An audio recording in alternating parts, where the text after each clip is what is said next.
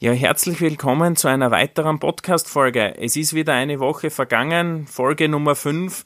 Ähm, ich habe ein bisschen schmunzeln müssen. Äh, die Frage ist mir gestellt worden, äh, auf die ich heute da ein bisschen näher eingehen muss.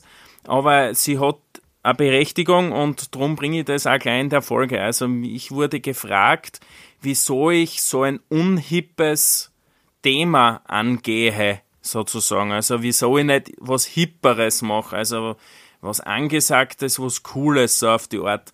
Und äh, ja, es ist eigentlich relativ einfach beantwortet. Ich habe mir gedacht, ich mache äh, Merchandising-Produkte, die halt am Markt herumschwirren, nachhaltig und darum auch die Good Merch. Aber äh, das ist nur ein kleiner Teil von den Gedanken, die ich mir dazu gemacht habe. Es ist nämlich anders.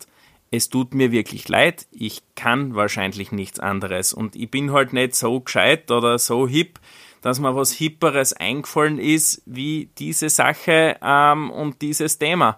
Und damit wäre eigentlich schon alles beantwortet, hat man dann aber ehrlich gesagt selber noch ein paar Gedanken gemacht, weil ich bin von einem Termin heimgefahren, äh, bin zwei Stunden im Auto gesessen und habe über das halt nachgedacht. Und ehrlich gesagt, also ich finde, das ist total hip, was ich mache. Also für meine Verhältnisse ist das super hip. Also ich finde ganz cool.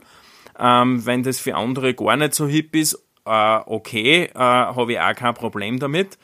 Ähm, aber ich wollte halt nicht die 27. Reismilch oder irgendwas äh, äh, machen oder an, äh, weiß ich nicht, an veganen Leberkäse oder in zehntausendsten Riegel, Proteinriegel ohne Zucker.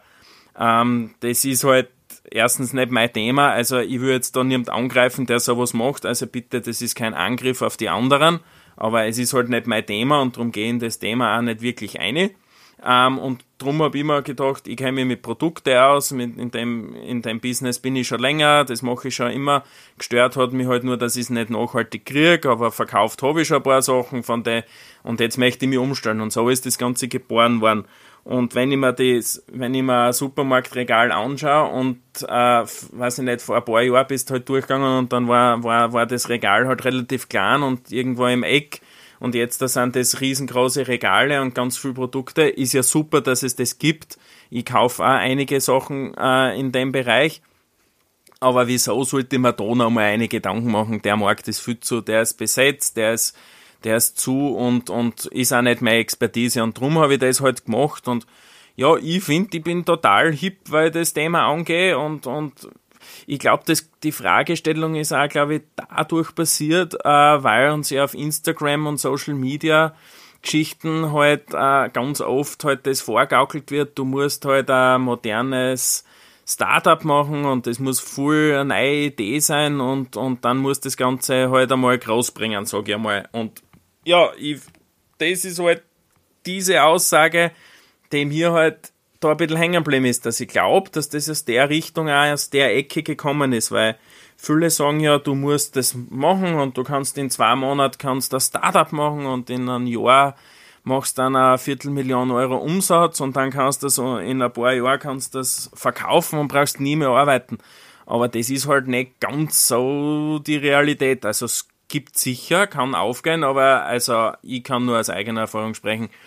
Es war nicht ganz so. Und äh, über das ganze Thema möchte ich in den nächsten Folgen sprechen, übers Scheitern und über die Sachen, die halt nicht so geil laufen, wenn man so, äh, wenn man irgendwas Neues macht und ein Startup gründet. Stellt euch vor, ich war bei zwei Minuten zwei Millionen und es ist dann nicht so aufgegangen, wie man das Ganze gedacht hätte. Also äh, ja, äh, und genau das sind die Themen, die auch ansprechen will. Und da habe ich mir gedacht, ich bin da jetzt einmal ganz ehrlich und gebe das auch weiter. Ähm, und vielleicht kann irgendwer anderes davon auch etwas lernen.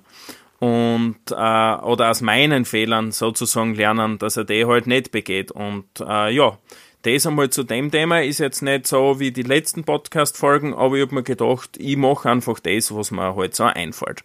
Und seid gespannt auf die nächsten Folgen, gebt mir zu dem ganzen Thema auch Feedback und ich freue mich äh, auf nächste Woche. Viert euch, ciao.